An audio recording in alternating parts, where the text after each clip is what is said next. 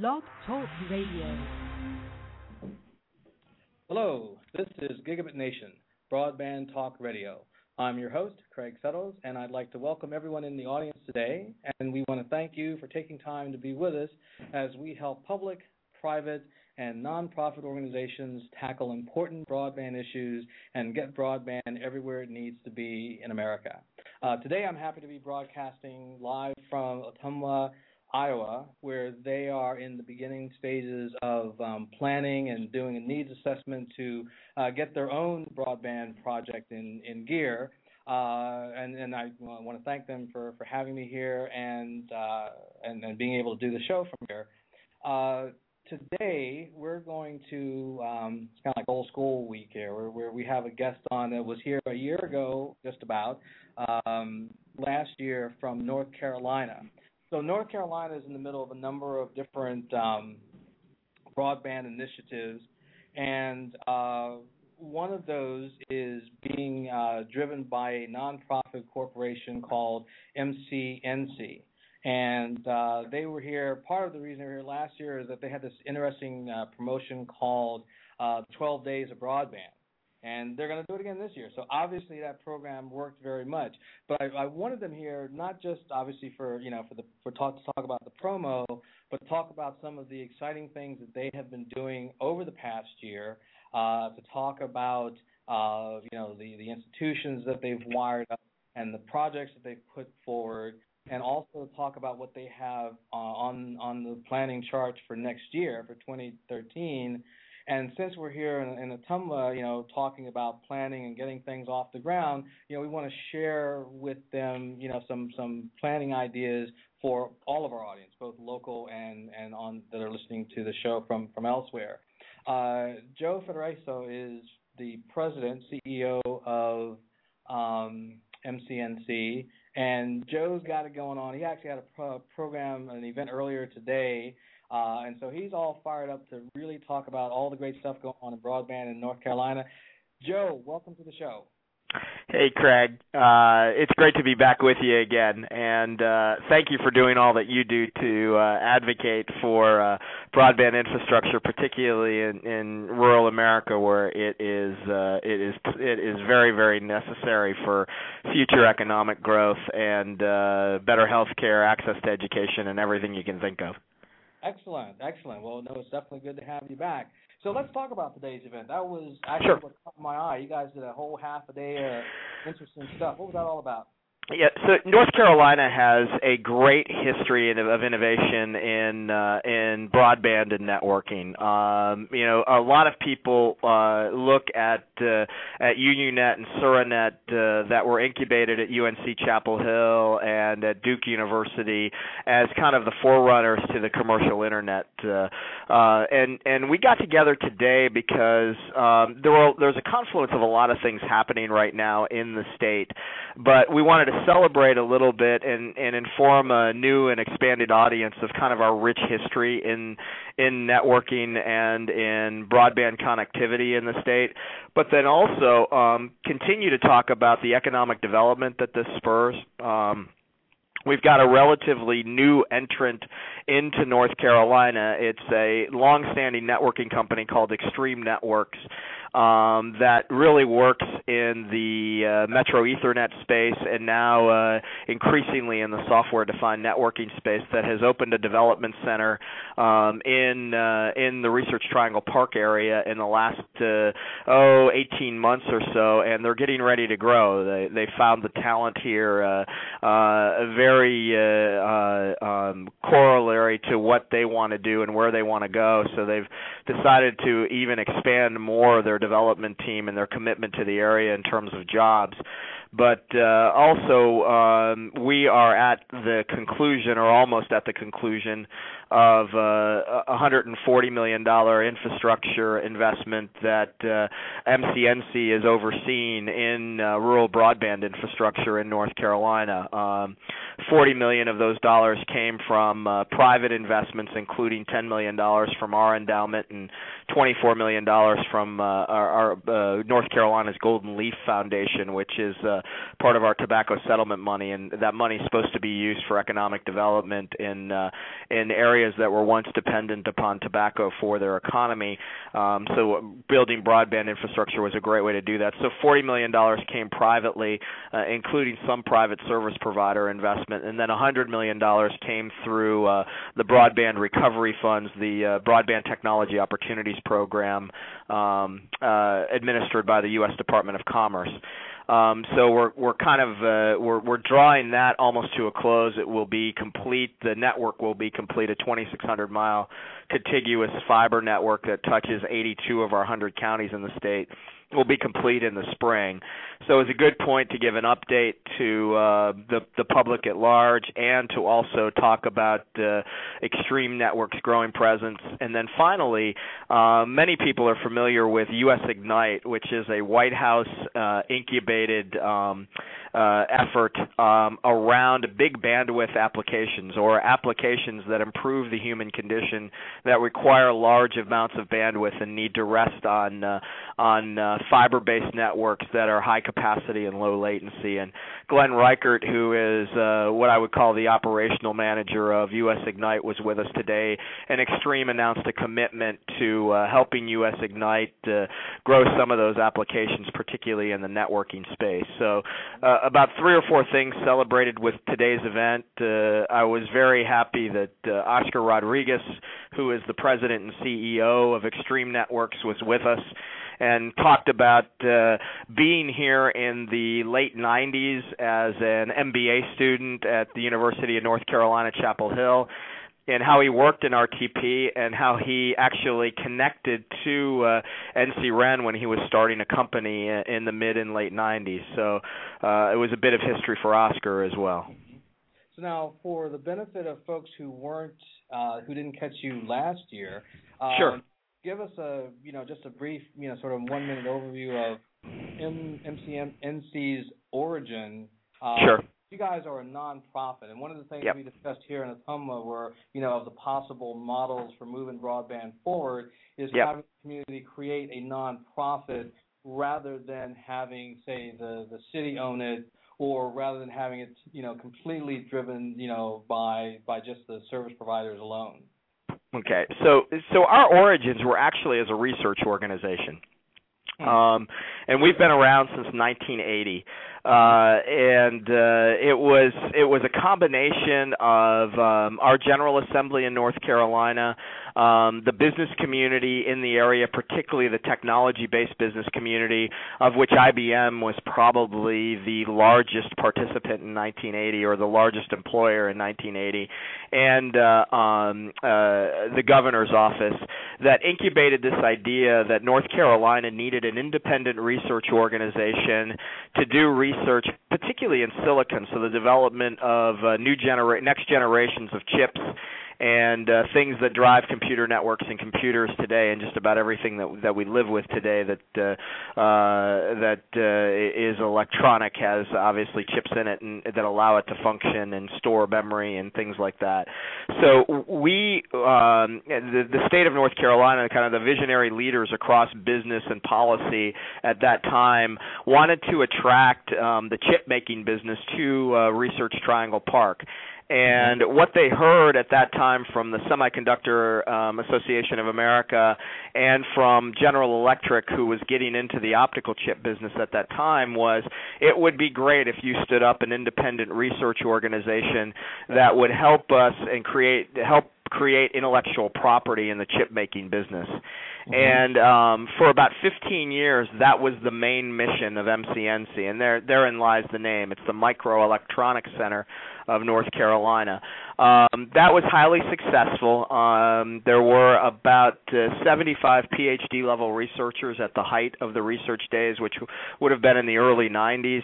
Um, they created intellectual property that spun off about seven companies and a port- patent portfolio of about 125 patents and naturally it kind of evolved into we needed a test bed for those next generation of chips. Uh, they were really in the optical networking space, and we needed a test bed. So what was decided uh, was that we would create a small network that served um, initially the needs of Duke, NC State, and UNC Chapel Hill. So we have three tier one universities right within our footprint. Uh, and we would build a small network that allowed those universities to interconnect with one another, to share classroom content, video content with one another, um, and to do some research on the collaboration um, that this network could could solve. And and this was you know at the same time that uh, that DARPA was doing research on what would become the internet and NSFNet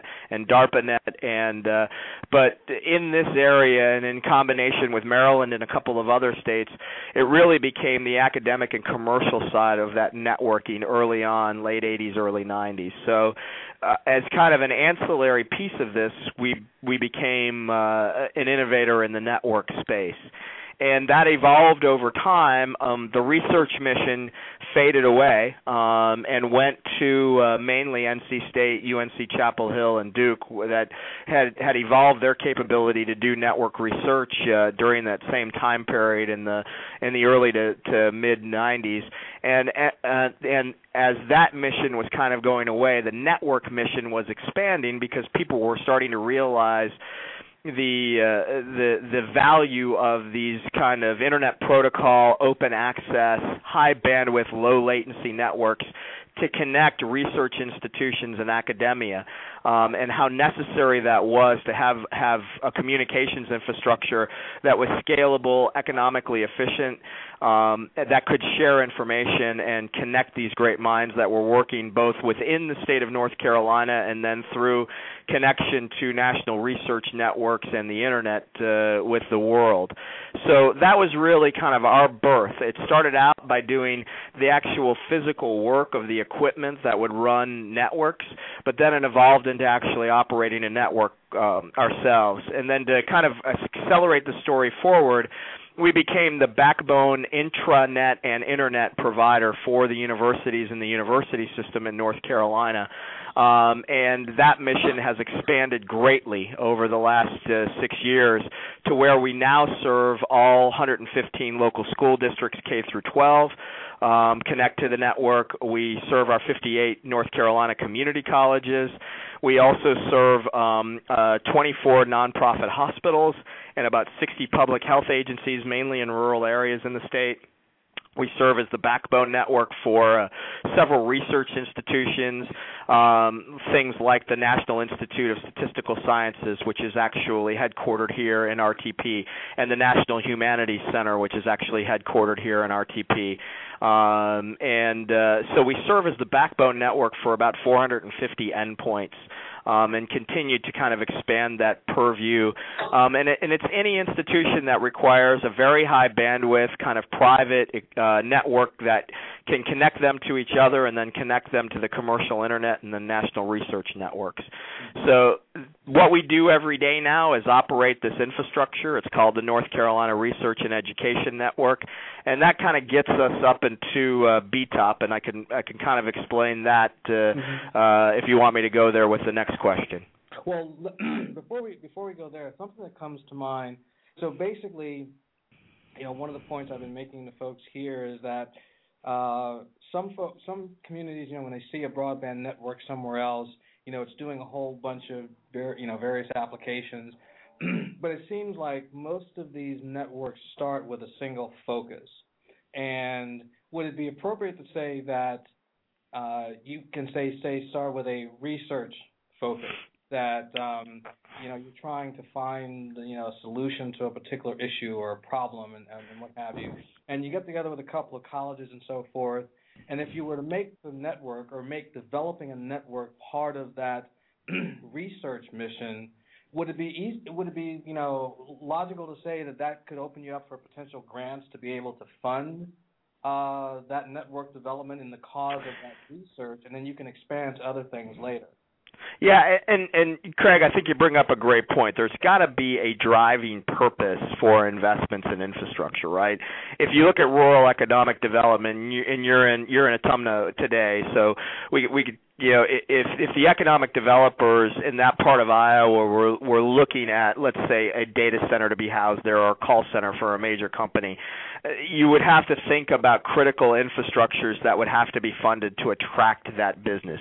You'd need roads into the site, you'd need water and sewer, you'd need gas service, things like that that would need to be that would need to make that site economically viable. Well, for a call center today, you're also going to need diverse paths of fiber into that facility in order for um, the owner of that facility, the company owner of that facility, to be attracted to that area of Iowa to uh, to to build that facility.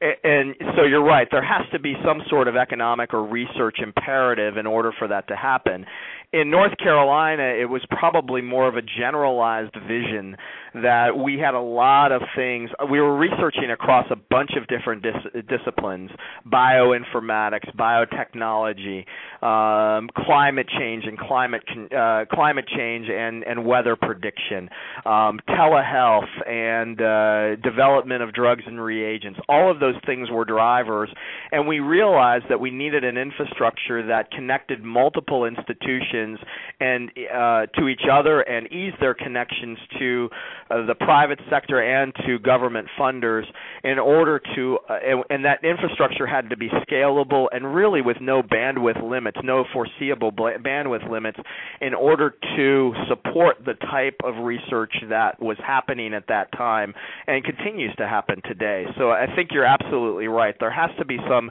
driving driving purpose for investments in infrastructure to happen happen. It could be growth of the community. It could be attraction of jobs.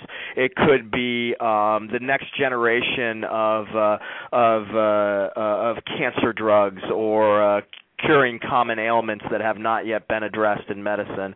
Um, it, for us in North Carolina, uh, one of the driving forces is better weather prediction. I mean, if you look at the if you look at the topography of the United States, we are basically like a jaw that sticks out in the Atlantic Ocean, and so we are very prone to hurricanes.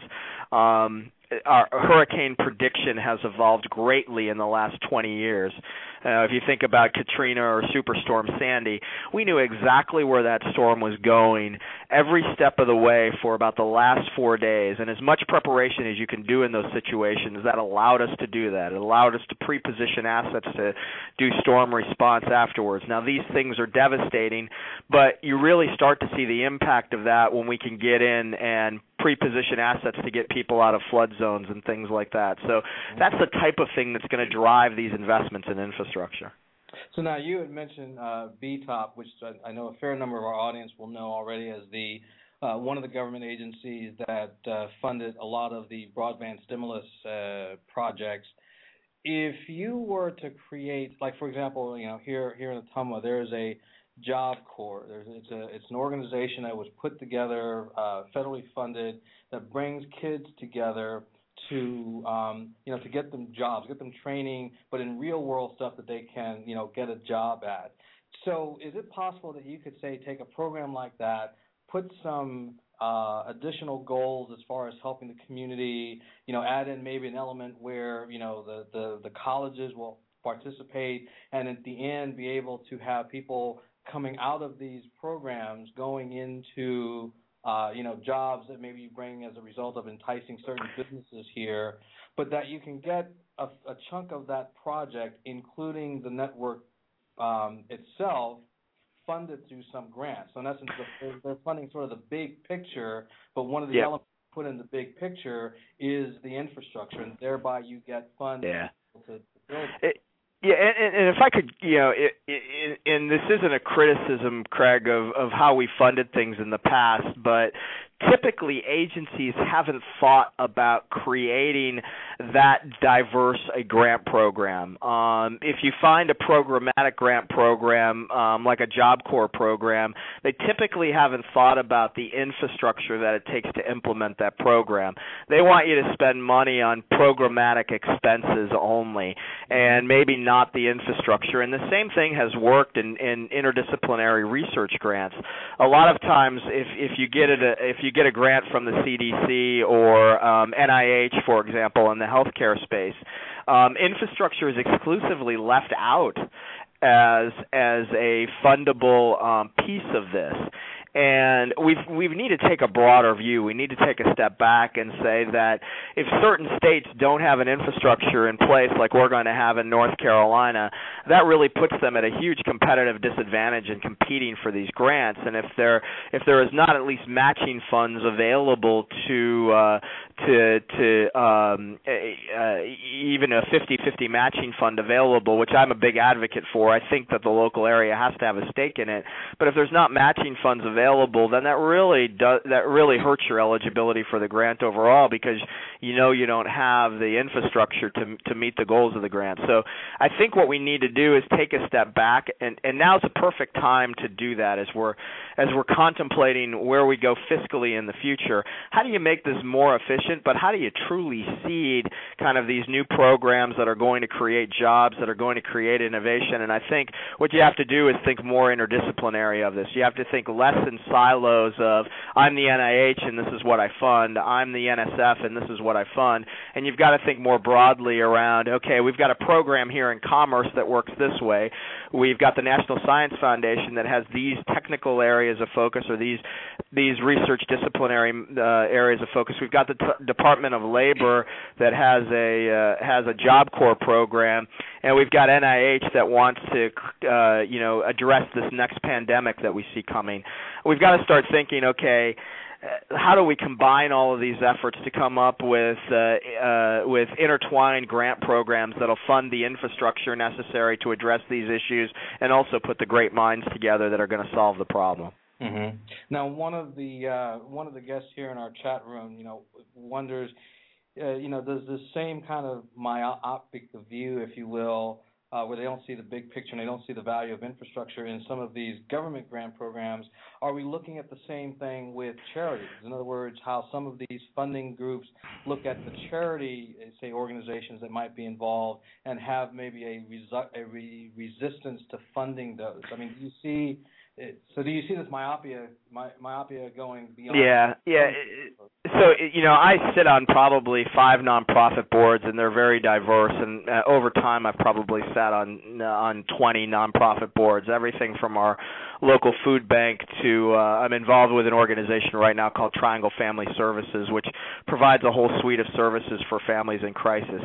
There are many organizations with similar missions to the organizations where I've sat on the board and one of the things I've always wondered is you know we, I'm not so worried about the programmatic mission of these organizations but we tend to duplicate administrative and overhead costs by not working together um, by not collaborating together in these organizations. It's not necessarily the programmatic missions because usually you can find subtle differences and realize that the programs need to exist, but why do we need to duplicate executive and administrative costs um, for those organizations? Why can't we just consume those missions within each other? And a lot of it comes into that you know we as we as human beings naturally are resistant to change um, we're naturally resistant to to different ways of thinking, to collaborative ways of thinking, and usually what it takes is strong leadership that is willing to sacrifice in order to implement these things. Yeah, and I can give you. I mean, I, I it, it's not a nonprofit example, but I can give you a, a staunch example of this. Um, uh, 10 years ago when we were contemplating how to get our K through 12 schools onto a backbone network, we were basically going to the for-profit providers in our state, our incumbent telcos and our incumbent cable company and saying, we want you to give up the individual internet connections you supply to those 115 school districts. And we want you to move to a business model where we home everything to a common backbone so that we can buy internet in bulk for those 115 school districts. So in other words, we you know we would go to AT&T and say we want you to sacrifice that individual connection you have to X school district, turn that into just a local circuit that connects that school district back to a backbone network where they can share internet with all 115 school districts. Be a huge economic change save the state millions of dollars of internet costs but we truly believe that if we did it that way that the school districts would um would would be freed up to use more and more internet than what they would. And the companies would eventually benefit because the local circuits they provided would continue to grow in capacity and revenue.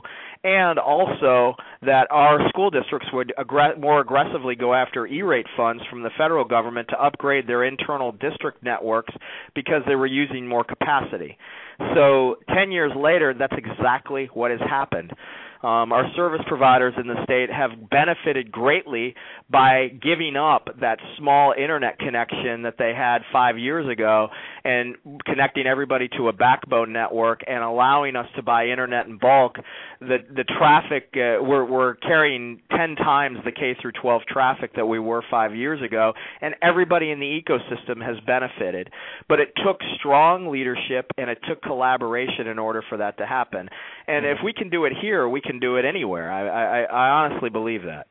Right, because you guys have had a uh, tumultuous at best relationship with a lot of the big providers there, and it hasn't been pretty on some days. That's uh, that's definitely for sure. Let's talk a little bit about the, the mechanics of how you get there. Um, when we're talking about planning on the front end, if you can just give us maybe a short idea of well, who comes to the table to to kind of create that vision? Sure. And then how do you move from the vision to the the reality, especially if you're a small community? And um, and if I can throw maybe one more variable in there, does it make sense in this exercise to maybe bring together several communities? Because at the town hall meeting we had uh, here last night, you know, some folks were asking, well, what about the rest of the county? Should they be involved in this as well? So with all that, yeah, yeah. So you know, if if if and are Craig, are you asking me about you know a broadband plan specifically? Yes. In other words, the the plan okay. process. We're, you know, right where we are, a lot of people are. At yeah, I mean, if I could give you a roadmap, here's what I'd do, and and then I'll talk a little bit about how we got school connectivity started in North Carolina. But the first thing I think that a county has to do is, if you're a rural county, um, it's going to be very difficult for a private sector service provider to make the business case to build out more wired and wireless infrastructure in your county because you lack the density of population of both consumers and businesses to make the business case to give them a reasonable return on that investment. And particularly our tr- publicly traded service providers are going to look for a 2 to 3 year return on capital investment right now because there are a lot of places where they can put their money, their capital money, um, that are going to generate that return. If you go into a, you know, it, it makes much more business sense from a shareholder perspective to upgrade um, uh, wireless infrastructure in a highly dense urban area than it does to put infrastructure dollars into a low density rural area. There's just more customers to serve. There's going to be higher uptake of service in that high density urban area and they're going to see an immediate return on that investment. So does that make sense as kind of table stakes here? Oh yeah, most most assuredly. I think people get that, and they're yeah. you know they're becoming more and more aware that that is the yeah. limiting factor here.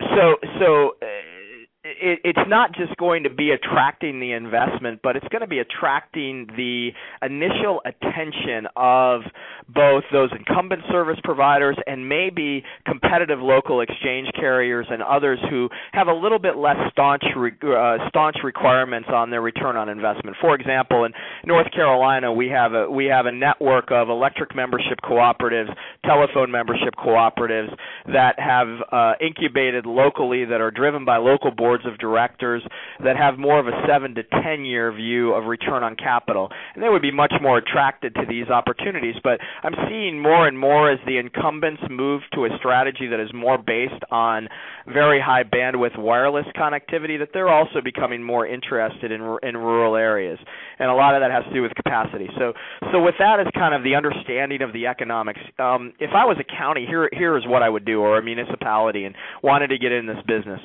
First of all, I would really uh, only as a last resort, and in fact, it is it is against the law for us in North Carolina now for a county or municipality to offer broadband service to its citizens. The general our General Assembly passed that law a couple of years ago, and uh, um, it was incubated by a, a couple of uh, of uh, uh, municipalities that were offering service. I, I'm not going to comment on that on on the the law or the veracity of that law, but just to know that in North Carolina, it's not lawful to do that.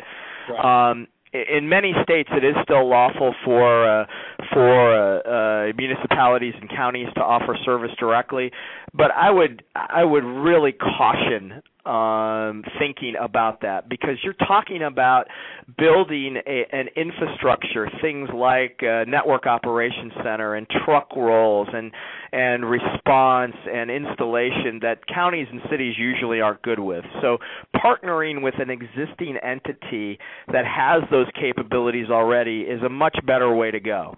So how do you attract that entity in? Well, the first thing you can do is think like a marketing executive, think like an economic development executive. You've got a, you've got your economic developers there right now. What do they do when they're trying to attract a, a company and job growth to the area? Well, they do a whole heck of a lot of research on the company, but they also have mountains of data about the advantages and the assets of the area that they're trying to attract the company to. They know densities of population. They know things about the qualified workforce. They know where infrastructure is. They know what the county and uh, the municipality can offer to the company in terms of tax abatements uh, and incentives to attract that company to the area. They know what they can depend on the state to come back with in terms of incentives. Incentives. You've got to think of the, in the same way about broadband infrastructure, and kind of the key elements of broadband infrastructure are, you know, just about every township or county charges franchise fees in these areas. There's easement fees, there's pole attachment fees that the counties and municipalities usually charge to these companies um, uh, when they come into the city uh, or when they come into to the county and um, then uh, you know it's also um, mapping the market for them. Have you talked to the business leaders in the area of existing businesses, and is broadband capacity a problem for them? Is it is it something that's deterring their growth of business? And kind of get that underpinning there to let the company that's looking at the area, the broadband service provider that's looking at the area, know that there's a market there. There is an underpinning underpinning market there, and know from an incentive perspective perspective that hey, we're willing to waive or greatly reduce um, attachment fees and easement fees for the first couple of years of operations so that you can get on your feet operationally and then we'll grow into taking the full tax burden from you. But but we're willing for the first couple of years to help grow the business along with you and take a little bit of risk with you. So it, it, it's treating this like you would any economic development project and getting the right people from the business community and the city and county officials together to talk about this and and I would encourage you not to let typical bureaucratic things that get in the way of progress like this get in the way of this. You know, the county may have a different set uh franchise fees and attachment fees from the city. And and and in some areas of the country that I've been in that would be a stopping point. That would be a showstopper that they couldn't get together on these two things. Well you know my suggestion is use the most staunch of those two standards and just call that your standard. And and figure out ways instead of taking a, a viewpoint that we're risk averse in government and in economic development let's take let's take a viewpoint that um, we're risk friendly in, in some ways. We're measurable risk friendly and have those types of dialogues around the discussion. There are a lot of counties in North Carolina that are going through that process right now that are broadband poor and you'd be surprised when you get the players around the table the business community um the uh the city and county administration and then the policy people how they'll all give each other cover to take a little bit of risk when they get and sit around the table collectively and what types of research they can do with one another. So um, i'd really encourage folks to kind of approach this with the mindset that we're going to make this work and we're going to attract um, this type of investment in our community, and then just do the market survey and and do the work that the providers really can't afford to do um, in your area. Do that for them and present them a package, whether it's formalized through an RFP or an RFI. Um, but pull it together, show your assets, show the existing fiber runs that you have, um, show what you're willing to bring to the table to attract folks in. Did that make mm-hmm. sense? Oh no, ter- totally, totally. Now, in a situation where you may have, as is the case in a number of counties, you may have um, older, more conservative, and I mean, you know, just business thinking conservative, not political yep. issue, um, where they're reluctant to take the chance, they're reluctant to move past their comfort zone. Could bringing the business community to the table to basically, and maybe to a certain extent, deliver an ultimatum to say, look, this is way the way we forward, or we're out of here. Yeah, and, I mean, I, I, go ahead. Go ahead. And finish your question. I'm sorry. That be sort of your tactic, you know, because I think economic development folks are keen on on broadband, you know, moving this thing yeah. forward. But I've run into a lot of people, even in, like on a city council, who will say, "Yes, but you know the mayor is kind of old; he doesn't get technology." The the the county supervisors they kind of understand, but they kind of don't, right? And then that becomes the gating factor. Yeah. But I think that the businesses represent you know dollars and cents. I mean that pretty much is the base right there of their financial survivability. And if that base walks in and says, "Look, this is where you need to go, and we will be forgiving of you," as in we won't vote you out of office or talk bad about you in the press, if you take the chance to to, to move past some of these issues you're describing. Yeah, I mean, I, I think you've hit upon it, Craig. I, I think that that is very, very important. Um, but uh, the uh, you know, uh, um, and, and it's not a but, it's an and. Um, I think it's also incumbent upon um, the county to seek uh, uh, just a just a light touch of outside expertise. I know I have probably made now over the last uh, three years since we started on the BTOP build, I have probably made no less than 70 presentations to um, city councils, town councils, and uh, county commissioners. Mm-hmm. And um, what I try to do is take the mystery out of this. Um, while the technology is different and the sustainability is different, what we're talking about is the road system of the new millennium.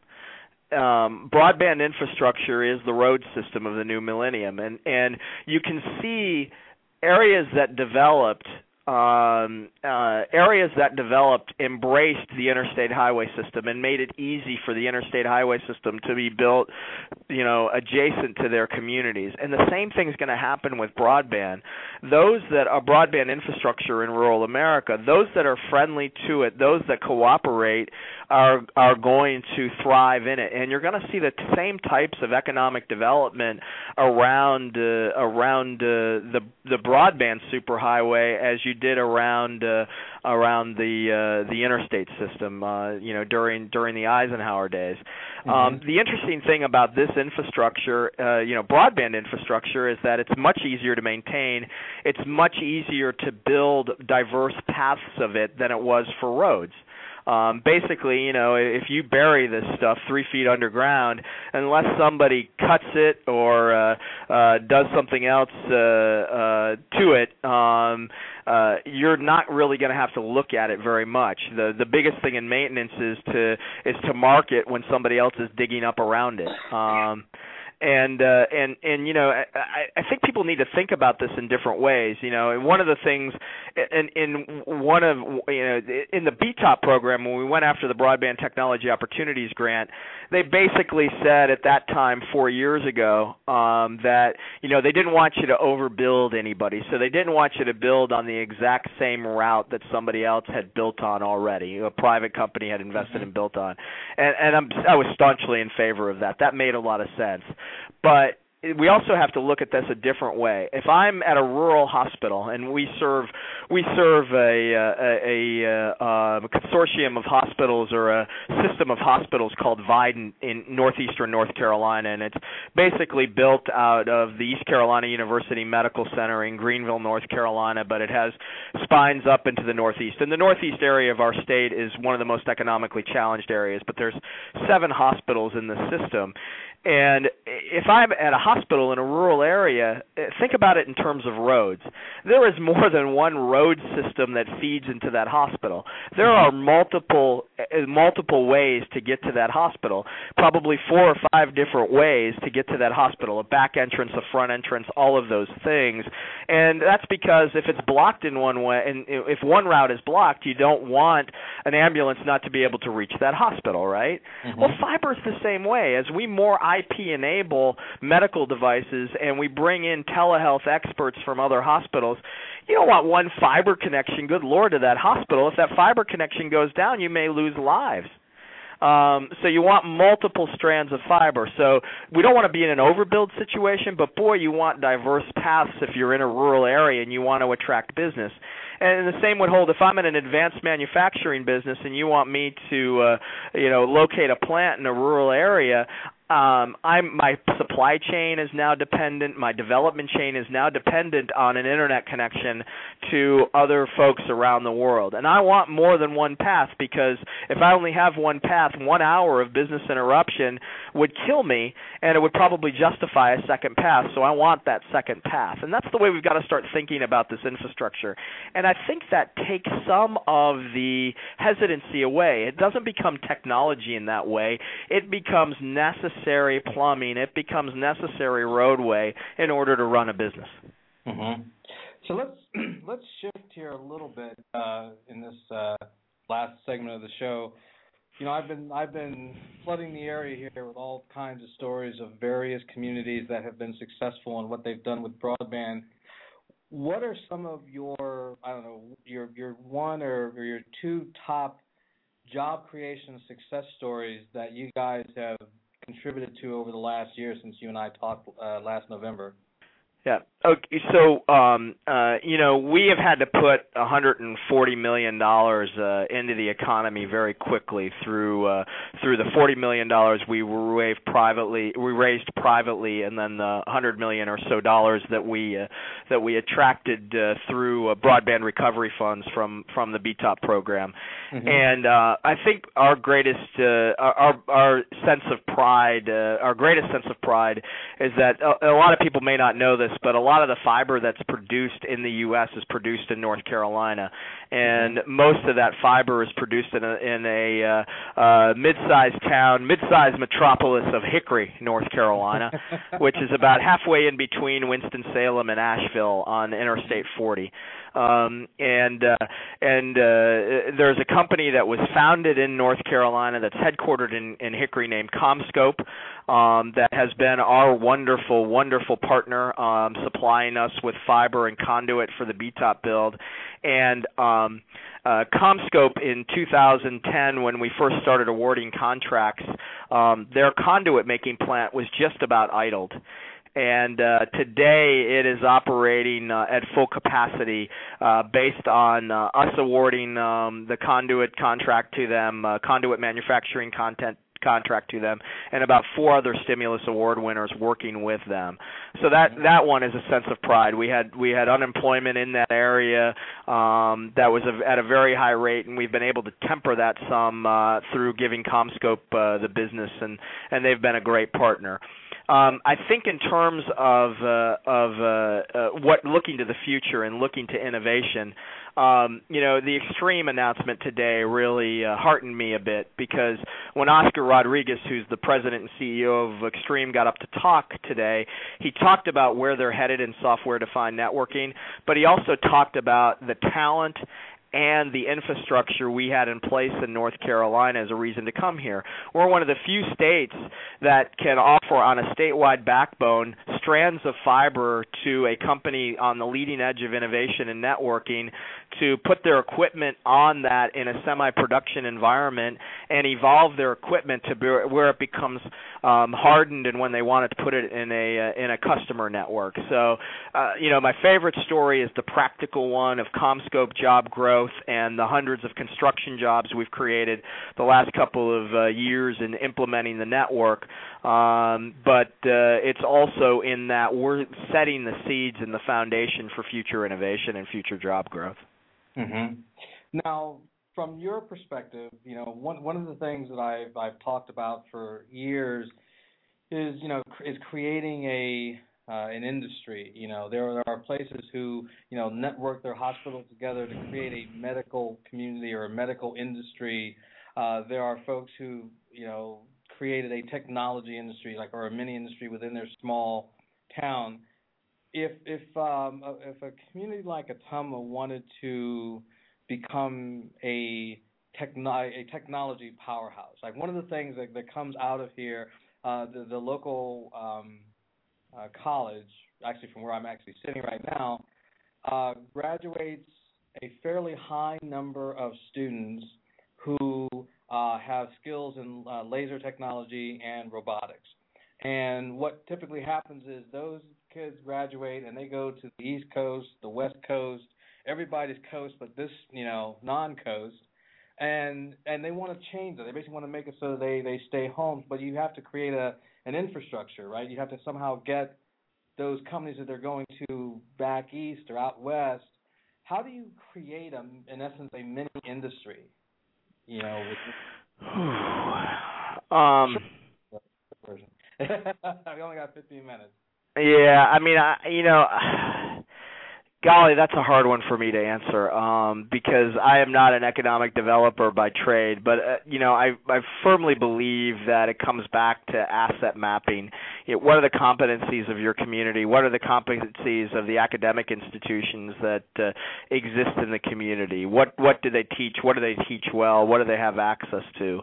and then uh, I, I think you've got to start with the educated workforce piece of this in order to have the table stakes necessary to attract companies and to uh, accelerate development and growth. Um, I firmly believe that uh, that is kind of the ultimate uh, foundation for uh, for growth. Uh, beyond that, I think uh, you've got to uh, have a uh, so so the workforce is first, but then you've got to have leaders, uh, both elected officials and the existing business community, that are skilled in talking the language of those competencies, right?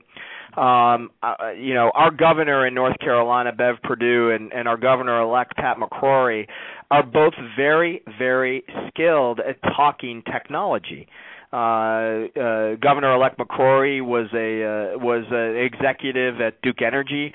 Um, he uh, um, touched some of the Duke Energy has a lot of fiber assets around the state. They run it through a, a partly owned subsidiary called DukeNet. They're in the wholesale business. He touched a little bit of that. He understands it. He can speak to it. Governor Perdue is a leader in digital education, and it makes um, you know CEOs who are thinking about job growth, or or even um, innovators who are have the ideas for the next great companies in their head, it is really enticing to them to come where they know the leadership understands the business that they're in and uh, they're willing to uh, they're willing to be an advocate for them as they move forward. So that leadership and advocacy is second, um, and then I think third is um, not necessarily monetary incentives because I don't really like that game where states kind of uh, you know bid up the ante.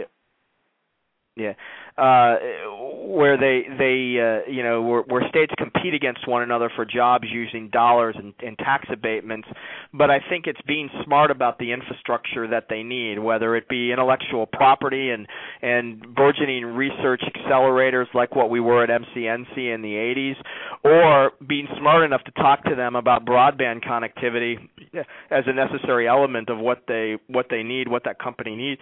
Excuse me, what that company needs. Um, uh, uh, uh, that th- those are the types of things that I think you have to do and work in concert. Mhm. Okay. And, you know that definitely makes uh, that that definitely makes a lot of lot of sense. Let's um, let's uh, I'm going to do something rather different. Uh, I have uh, here in the uh, in, in, the room with me um, uh, Ottumwa's economic development uh, leader. Um, I don't want to put you on the spot, but you've been following all this and, and these comments from, from Fred. Do you have a question or something you might want to get a clarification on since you have the opportunity? I think just, my I all right? Yeah, you probably want to move over a little bit. Hi, Joe. Hi, how are you? Good. This is David Barajas. And I'm the Economic Development Director here in Ottumwa. I think D- David, it's nice to, nice to uh, virtually meet you. well, well, thank you, thank you very much. And it's been very interesting listening uh, for the last 45 minutes or so to the conversation that you and Craig have been having.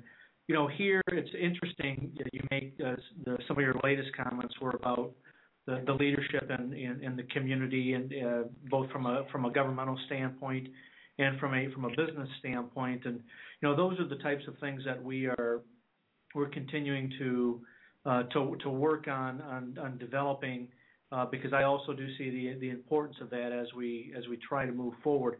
I think you know, a question that I have is I think it's uh, in a lot of people's minds, you know, this this idea of of broadband and fiber optics is is something that is is very is very foreign, very you know sort of out of this world, and we you know here in, in Ottumwa have a community that I think has has a lot of great potential and has uh, has a lot of great assets with uh, a John Deere factory here that uh, that does a lot of manufacturing.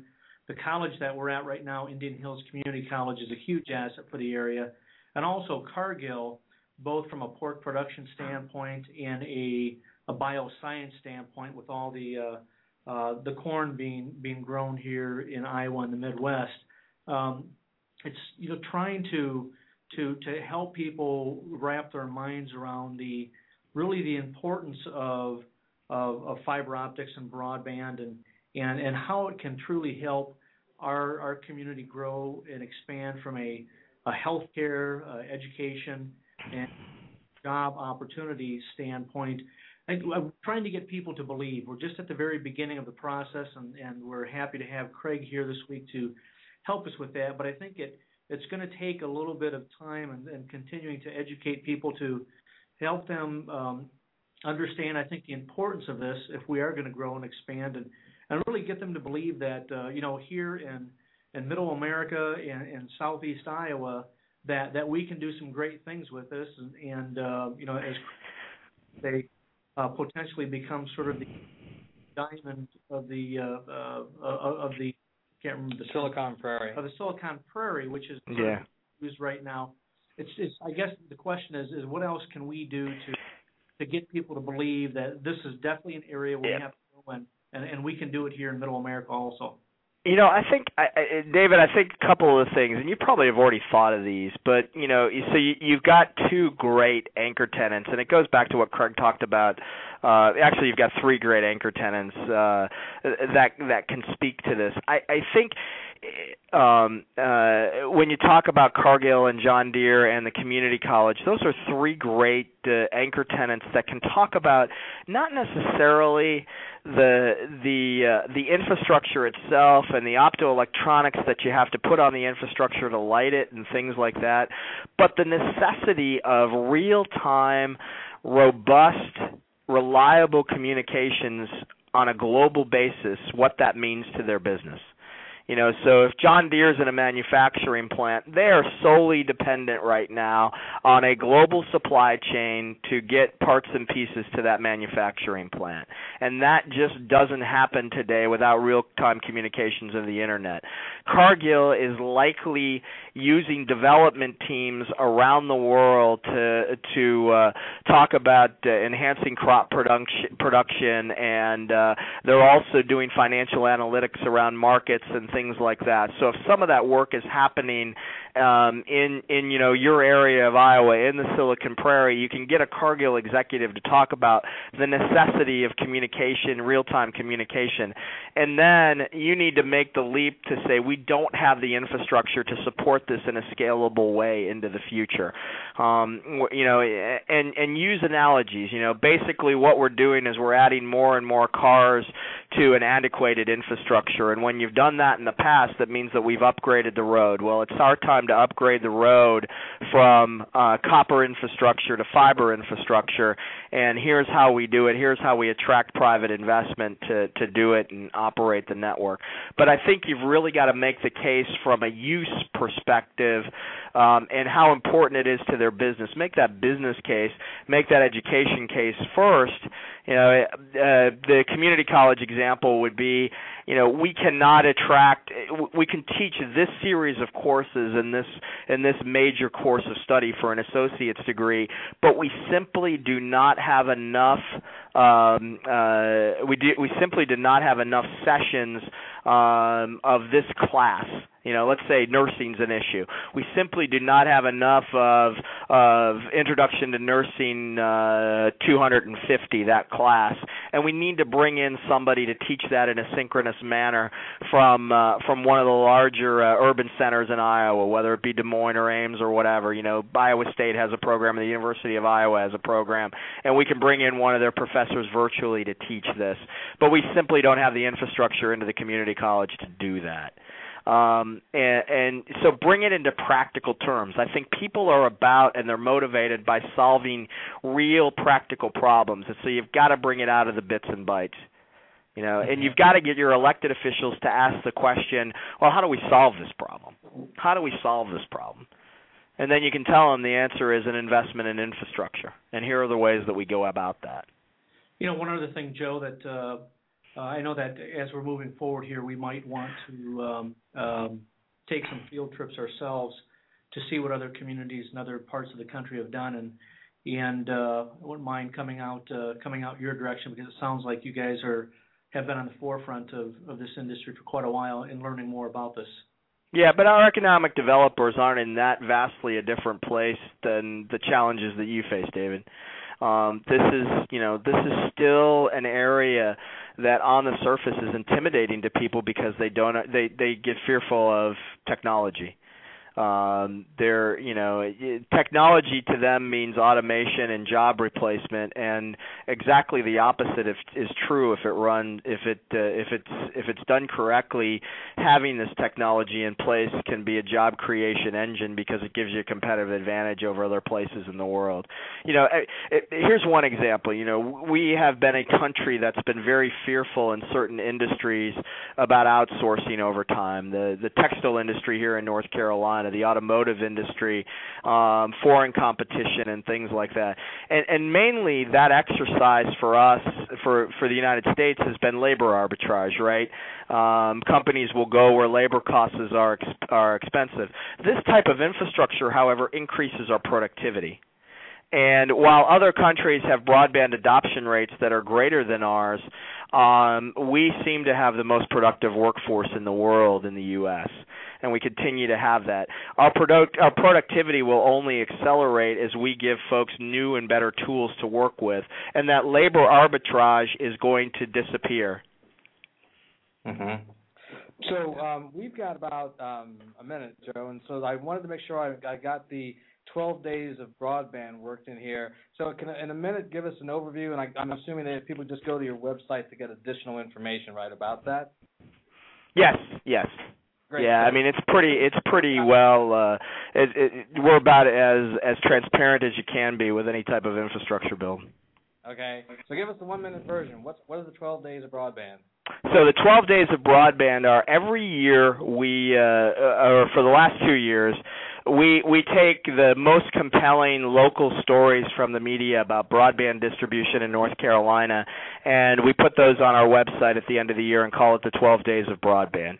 And uh, this year you'll see a myriad of stories about um, you know deployments of infrastructure by our incumbent providers, particularly wireless infrastructure, and uh, those types of uh, stories. So we really highlight the 12 what we think are the best stories that we saw in the local media this year. And this basically falls into that area of marketing your community and what your community is doing with broadband as a way to keep the ball rolling and expanding. Absolutely. We want to keep it top of mind for people by using the power of the media. Excellent. So, Joe, this has been, as always, a, a great conversation and a great way to get people to uh, you know, know what's going on and learn from, from some of the things that you guys are doing. What's your URL, real quick? It's www.mcnc, so Michael Charlie Nancy Charlie dot org. Okay. So, you know, folks, you can get some more information uh, from them. So, uh, Joe, I will be, you know, I got to do a better good job of keeping in touch, but I do want to keep in touch with what you guys are doing I appreciate very much you taking time to be in the show today, and, and thank no you problem. for that time. I appreciate it. Uh, Craig, it's a pleasure, and thank you for all you do to advocate uh, for uh, for particularly rural broadband access uh, on a nationwide basis. It's very, very necessary, and you're a great advocate. Thank you very much. Thank you very much. And for our audience, thank you for uh, listening in. I uh, next week we are going to I am going to be in uh, Washington D.C. There's going to be a particular conference specifically targeted to economic development.